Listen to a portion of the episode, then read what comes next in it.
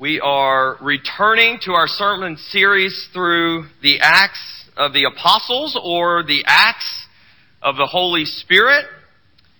We're going to return to chapter 8, uh, verses 1 through 25 this morning. Before we turn to God's Word, let us ask the Lord to bless the reading and hearing of His Word. Let's pray together.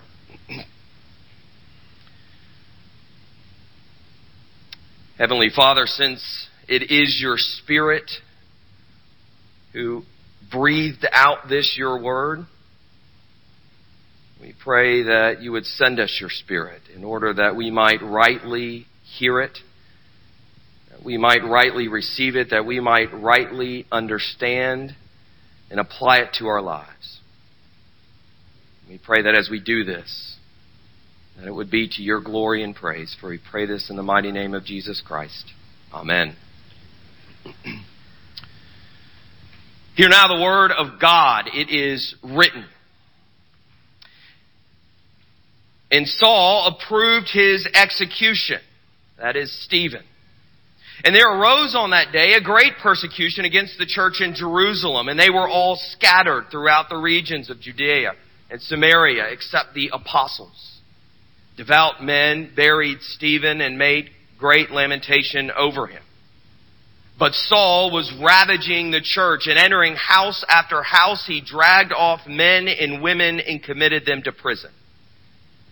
Now those who were scattered went about preaching the word. Philip went down to the city of Samaria and proclaimed to them the Christ. And the crowds with one accord paid attention to what was being said by Philip when they heard him and saw the signs that he did. For unclean spirits, crying out with a loud voice, came out of many who had them, and many who were paralyzed or lame were healed. So there was much joy in that city. But there was a man named Simon who had previously practiced magic in the city and amazed the people of Samaria, saying that he himself was somebody great.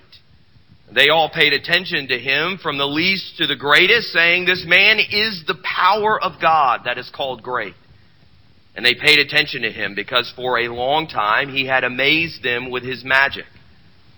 But when they believed Philip as he preached good news about the kingdom of God in the name of Jesus Christ, they were baptized, both men and women.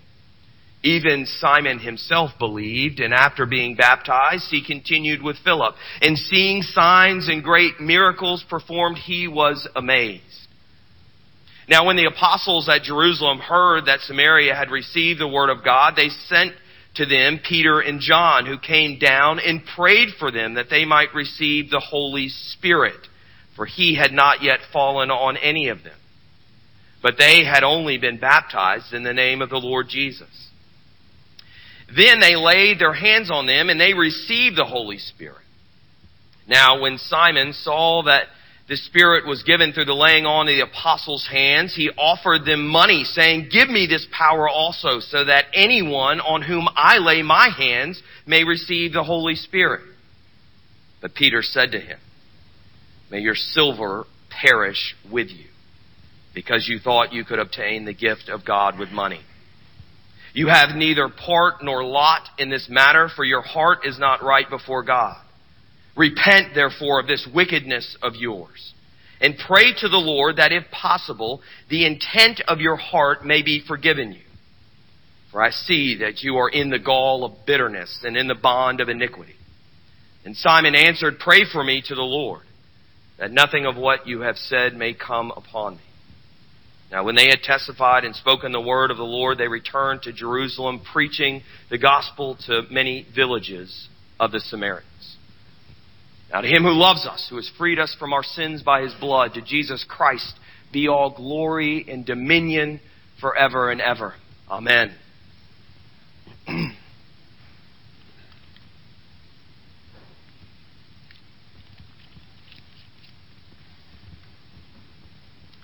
We have been away from our series on Acts for a couple of weeks, so I want to do a brief review before getting to this narrative of this Samaritan man named Simon, who is really the focus of this section of Acts 8.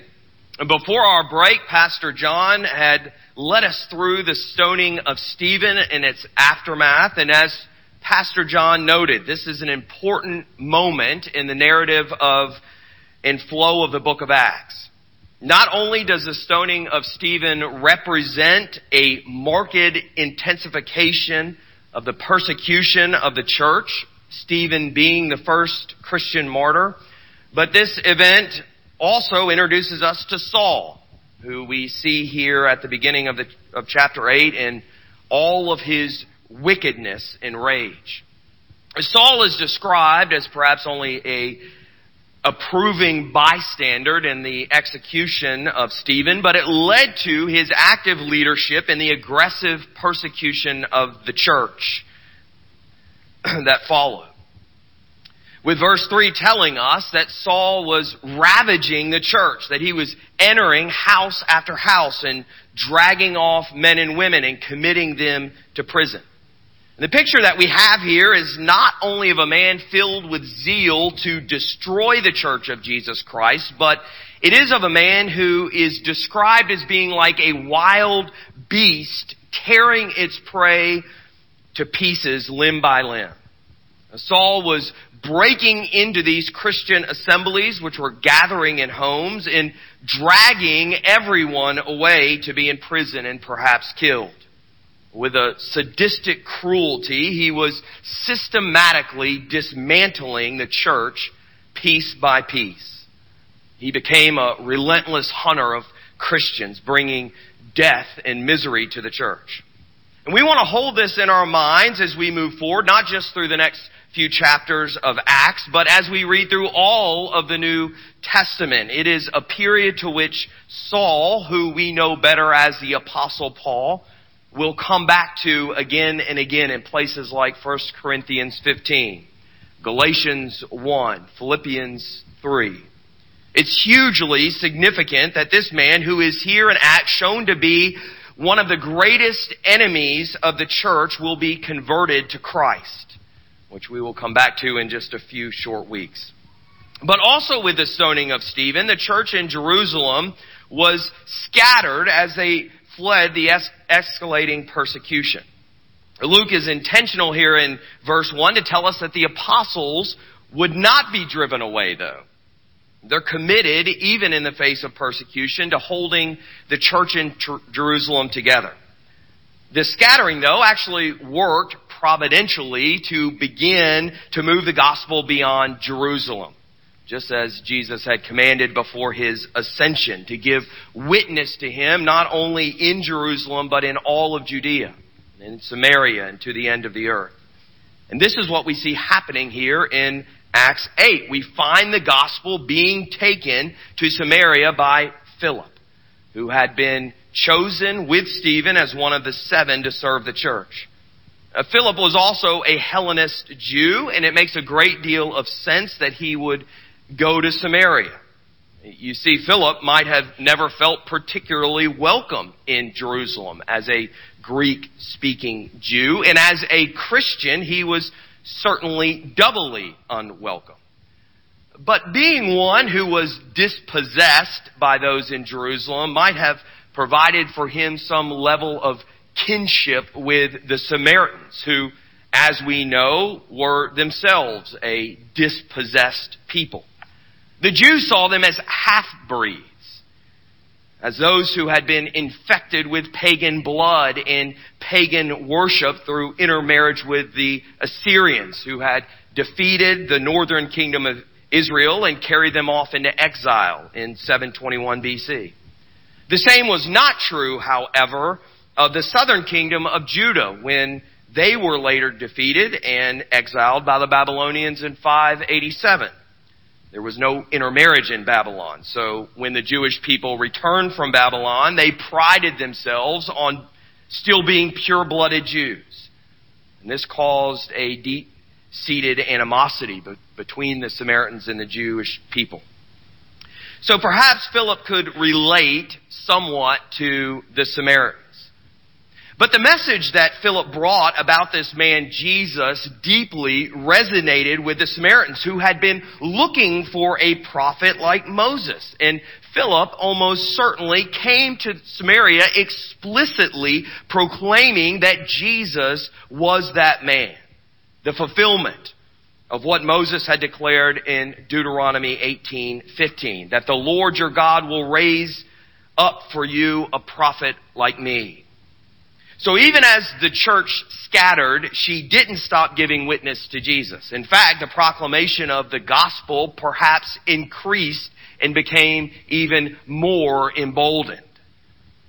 Further, Philip's message was one that discounted the importance of the temple in Jerusalem. Remember, this is the message that had gotten Stephen in trouble with the devout Hellenist Jews in Jerusalem. But this was music in the ears of the Samaritans, right?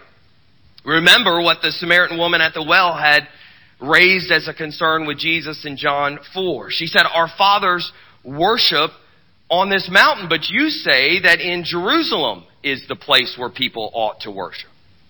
The temple in Jerusalem was a sticking point for the Samaritans. Uh, Philip, though, undoubtedly unfolded for them the ways in which Jesus had fulfilled the place of the temple and negated its importance moving forward.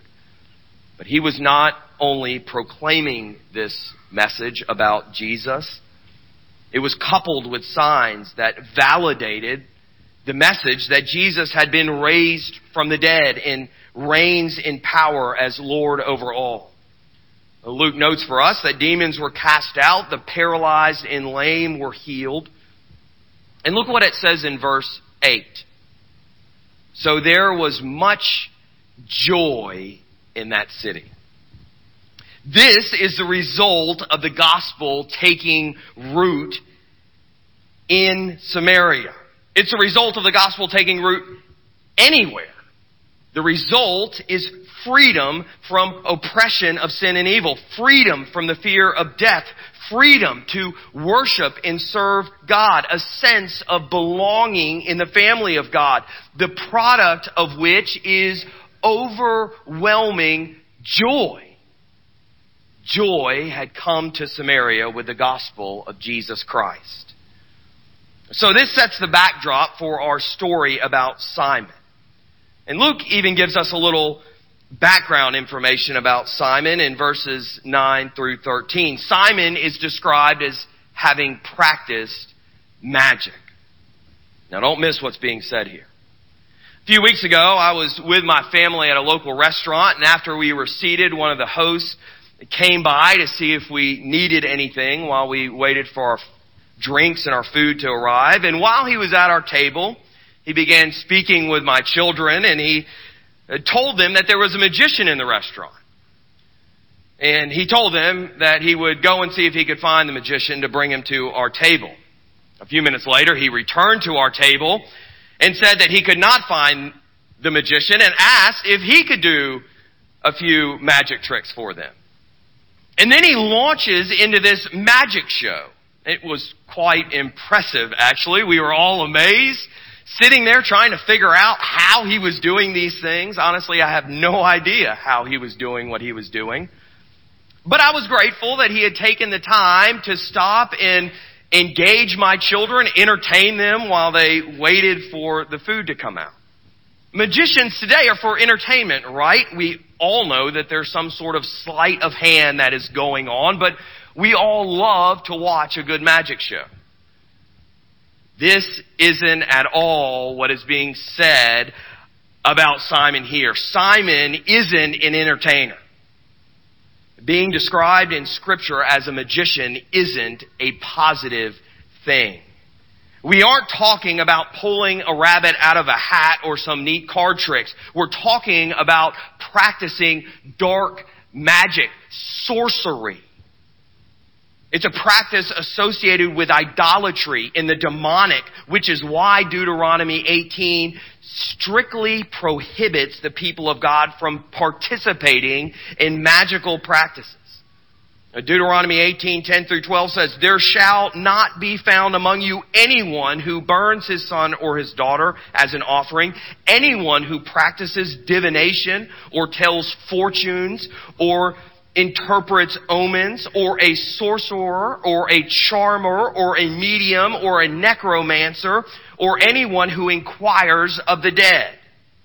Now listen to this. For whoever does these things is an abomination to the Lord. This is how God feels about the practice of magic. And this is what Simon was doing. And he had apparently captivated the people's attention with his dark magic, convincing them that he was some sort of divine man. Now, Luke tells us that he had amazed the people of Samaria, saying that he himself was somebody great. And Luke continues telling us they all paid attention to him from the least to the greatest, saying, This man is the power of God that is called great. And they paid attention to him because for a long time he had amazed them with his magic. In other words, he was making a religious claim about himself, and the people fully bought into this claim because of this power that he had in his trickery. It is unclear what exactly this claim was that Simon made about himself, whether he was claiming to be some sort of heavenly power or some sort of Gnostic being, an emanation from God, or a God himself. What is clear is that he had been fully successful at deceiving the people, bringing them under his spell by his magic. But then, but then Philip arrived. And he came along preaching the good news about the kingdom of God. He came telling about how Jesus is king, a king who humbled himself, leaving his throne in heaven and became a servant, a servant even to, to death on a cross for the forgiveness of sins. His resurrection from the dead and his ascension to the right hand of God vindicated the message he proclaimed about being king over a heavenly kingdom. And when Philip performed powerful signs giving credence to what he was saying, the people recognized immediately that this man Jesus that Philip spoke of was more powerful than Simon and that there was something to him. And by God's grace, they were delivered from Simon's deception and they were delivered from their own sin. And they placed faith in Jesus Christ as Lord and Savior, and they were baptized. Even Simon, Luke informs us, believed and was baptized and began following Philip. This brings us back up to speed on where we were in verse 8, with there being much joy in Samaria. But then there is a strange shift in the story in verse 14. There's this sort of oddity that happens here. These people of Samaria who had heard Philip preach, who had placed faith in Jesus, and yet when the apostles heard of what had happened in Samaria and sent Peter and John to Samaria to examine it for themselves, they found that these people who had placed faith in Jesus had not yet received the Holy Spirit. So we're told that the apostles laid hands on them and prayed for them and that they received the Holy Spirit. We need to recognize at this point, though, that the consistent pattern in Scripture is that the Holy Spirit is received at conversion as a birthright of every believer, not only after an apostolic laying on of hands. Therefore, this is not intended to be articulating that the laying on of hands by the apostles is necessary for one to receive the Holy Spirit. In other words, it's not meant to be read as a normative experience, but as an extraordinary one. The delay of the receiving of the Holy Spirit is not without purpose, though. God superintends the whole thing to accomplish his purposes in the church. What the delay of the Holy Spirit here allowed for was that the apostles themselves were able to come and confirm that the Samaritans were truly regenerate and the spiritual equal, therefore, of the regenerate Jew. And this did two things. First, it preserved the unity of the church across the cultural and religious barriers that existed between the Jews and the Samaritans. And it preserved the church's unhindered advance of its mission across any and all barriers, thus setting up the gospel being taken to the Gentiles. And while this isn't insignificant, what we want to focus on here is this man Simon, who we discover through the apostles' ministry in Samaria to be lacking true faith. The other Samaritans received the Holy Spirit, but Simon proved to be unregenerate.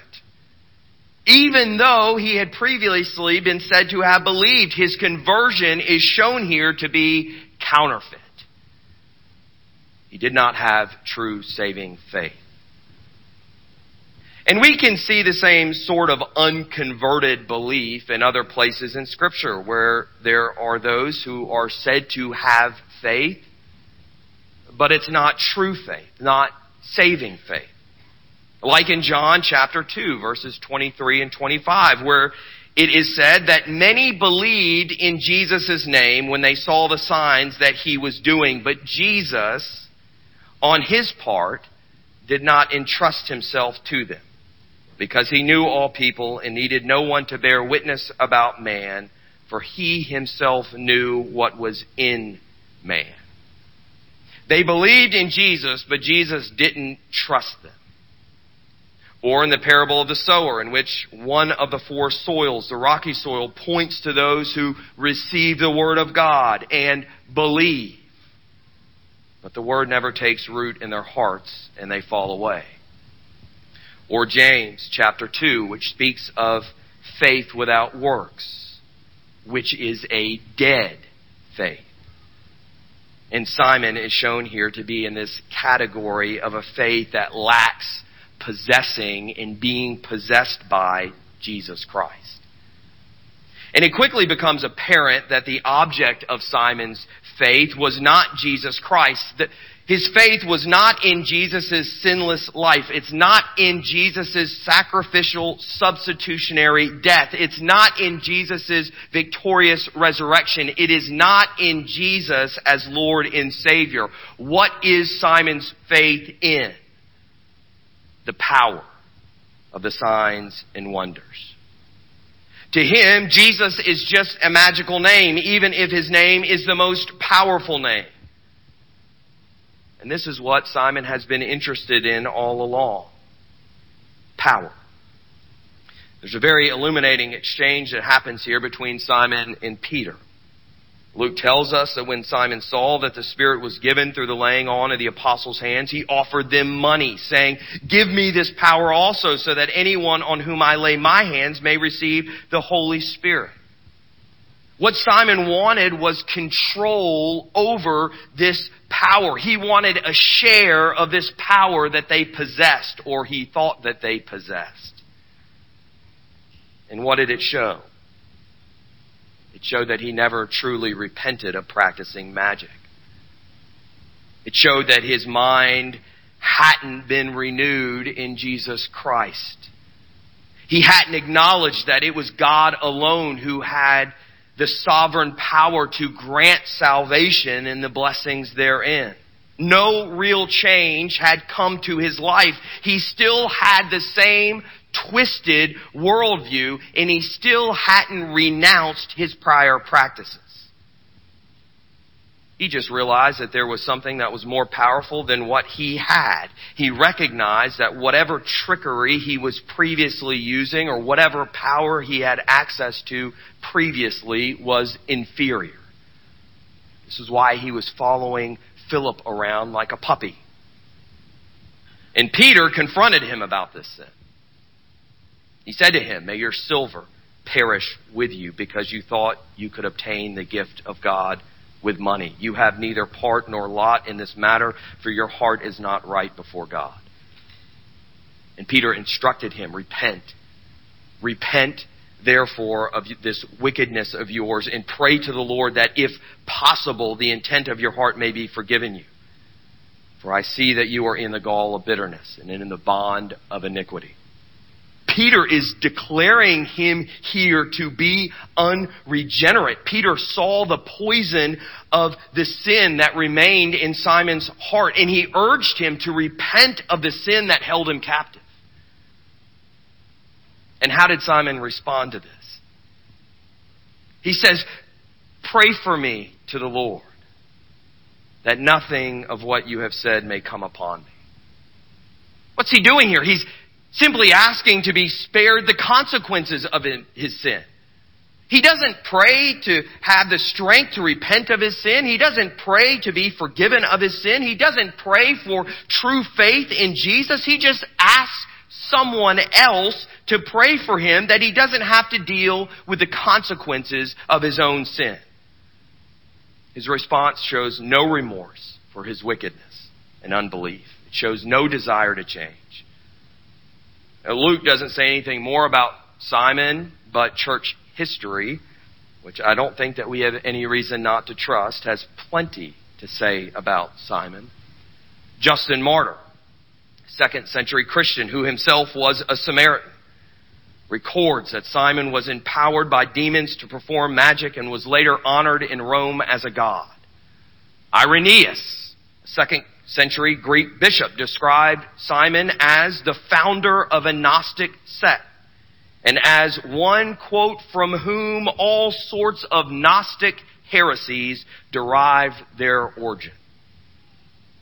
But what became of Simon is not our concern. Our concern is what lessons we can learn from him here in Acts 8. There's three that I want us to consider this morning. The first lesson is this. If we have ears to hear, then there is persuasive power in the gospel of Jesus Christ. Fully sufficient to deliver people from the allure of evil and to reorient them to their true need of the one true and living God. For these Samaritans who had been under the enchantment of Simon, the gospel reveals not only the sufficiency of Christ to save, but the deficiency of everything else. In this case, Simon's power and influence. When we hear the gospel and are truly converted, our lives are transformed as the pleasures of the world begin to look strangely dim and a desire grows in us for the things of God. I think it's so important to see what is happening as the gospel goes out.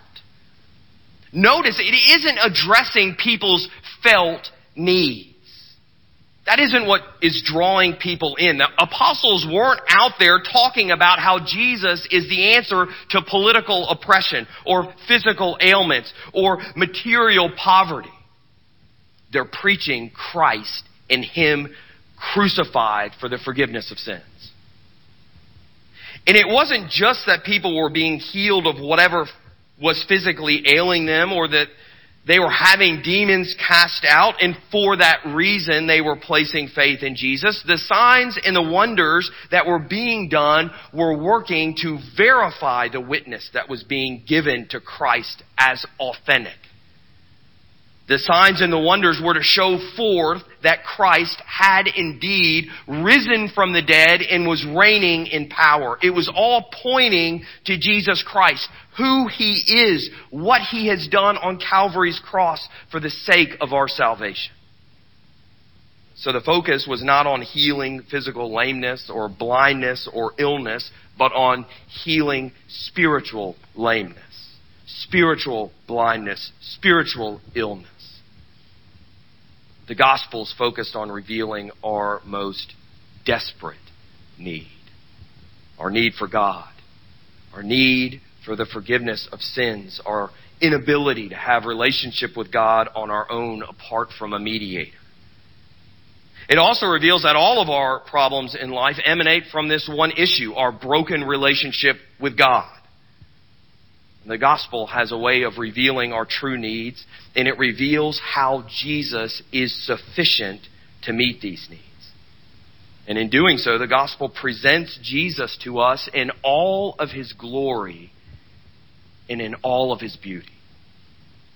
He's beautiful because In him we find the image of the invisible God who is just and merciful and compassionate and loving and holy. He is beautiful because he is willingly and joyfully taking on human flesh and making himself a servant among us. He is beautiful because in him we find truth.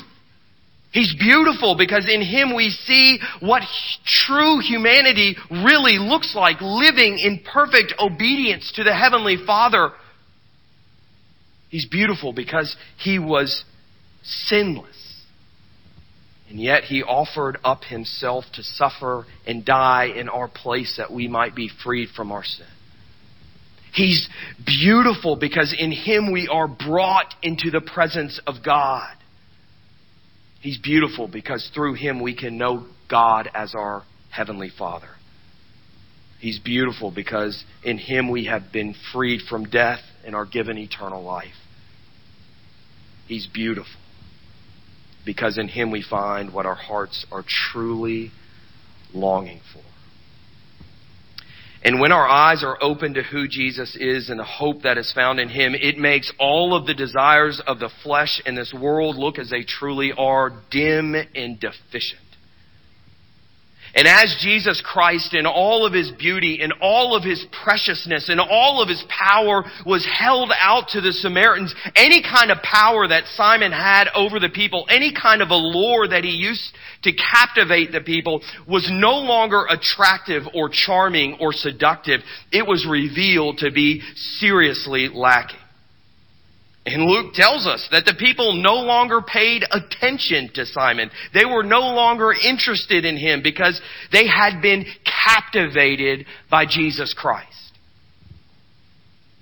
This is the difference between Simon and the other Samaritans who truly came to faith in Jesus.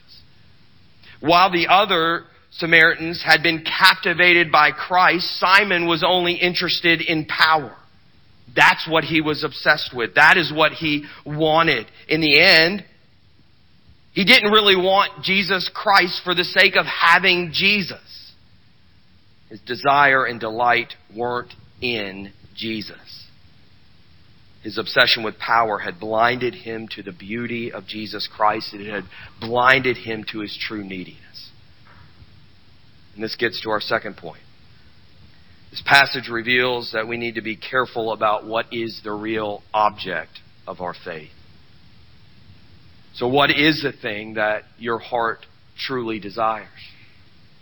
Is it Jesus? Or is it the benefits of Jesus? And it might not be power that people are interested in. Pastor John touched on this a few weeks ago. Many people want the hope of heaven without Jesus. They want in eternity a personal pleasure, and Jesus is some afterthought, some magical key to get them there. But the benefits of Christianity aren't just limited to living in the eternal delight and peace of the kingdom of heaven. There are a lot of things that are appealing about the Christian faith, even in a place where faith is met with opposition like it was in the early church. There are benefits to being a Christian, right? Yes? Warm fellowship, a place of belonging, a sense of purpose, and living in a way that is morally good and worthwhile, some feeling of appeasement of guilt, inspiration and encouragement in our everyday life, intellectual and emotional stimulation. And let's be real honest, can we? We can get all of these things in the life of the church, in Christian community, without having actually placed true saving faith in Jesus Christ. We can desire the benefits of the Christian life as ends to themselves. And look at what's being marketed to, to those who identify as Christians in America. Is it Christ and Him crucified? Is it? Or is it some sort of sentimentality? Some source of inspiration and motivation for living, some feel good, be good, do good philosophy that could be fully expounded in a 10 minute TED talk. Does it confront people in their sin? Or is it all about, I can do all things through Christ Jesus who strengthens me? Cast your cares on God. Be strong and courageous. Your faith can move mountains. And what I see a lot of is scripture ripped out of its context to sell people their best life now in the name of Jesus Christ. You can find your purpose, you can find your happiness, you can find your peace, none of it in actually pursuing Jesus as his disciple. None of it in dying to the self to seek Christ. What is being sold in America is a counterfeit faith. It's a mixing of the Christian faith with what has become the American dream of individualism and consumerism and selling it. Whatever it is that you think you want or need for life, liberty, and the pursuit of happiness. It's selling the power, as it were. It's selling the purpose. It's selling the happiness. There's no concern for true repentance. You don't have to give up anything. You don't have to give up your sin. You can be whoever you want to be, and this counterfeit faith will name it, claim it, and baptize it. But here's the third lesson we learn from the passage. Brothers and sisters, a counterfeit faith is sooner or later revealed. The truth will eventually come out. Simon couldn't fake it forever. The poisonous and bitter fruit of his life eventually betrayed what his heart truly desired. What about the fruit in your life? Is there a desire to worship and serve God?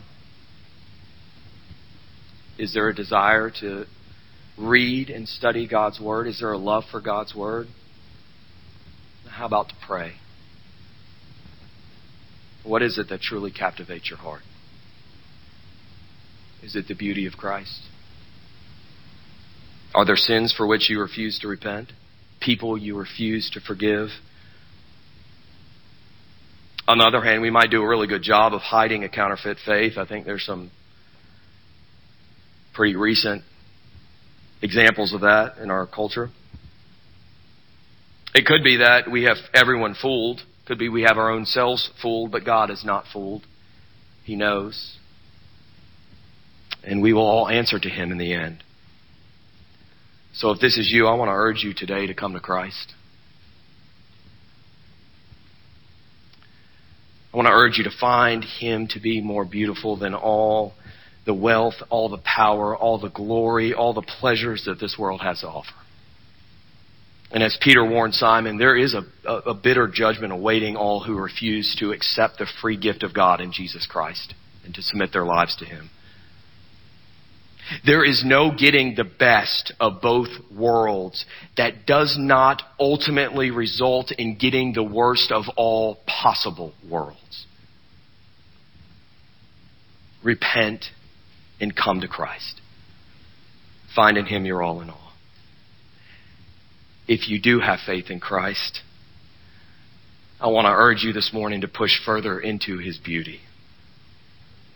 You can always become more captivated with who He is. You will never reach, I can promise you, the end of His beauty, of His goodness, of His glory.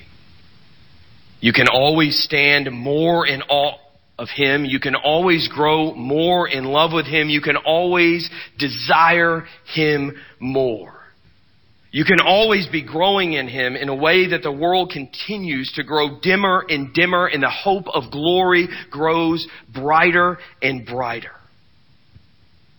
I hope that none of us here ever become stagnant in our desire for Christ. As though we could somehow become bored with Him. So may the story of Simon encourage us to put away the things of this world and receive the goodness of what God freely offers us. Let us pray.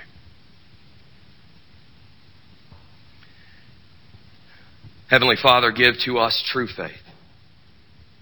Faith that finds in Christ the greatest treasure. Faith that looks on Christ as most beautiful and places Him at the center of all that we desire. Give us faith that transforms our lives and draws us ever closer to you. So help us to repent of all selfishness and sinful desire. Help us to put away all that is not of you and to pursue Christ. For it's the name, in the name of Jesus Christ and for his sake that we pray these things. Amen. In response to the gospel of Jesus Christ, I encourage you to stand and let us profess our faith in the one true God. Christian, in whom do you believe? I believe in God the Father Almighty, maker of heaven and earth, and in Jesus Christ, his only Son, our Lord, who was conceived by the Holy Ghost, born of the Virgin Mary, suffered under Pontius Pilate, was crucified, dead, and buried. He descended into hell. The third day he rose again from the dead.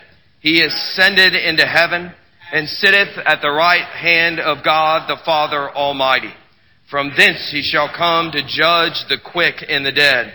I believe in the Holy Ghost, the holy Catholic Church, the communion of saints, the forgiveness of sins, the resurrection of the body, and the life everlasting.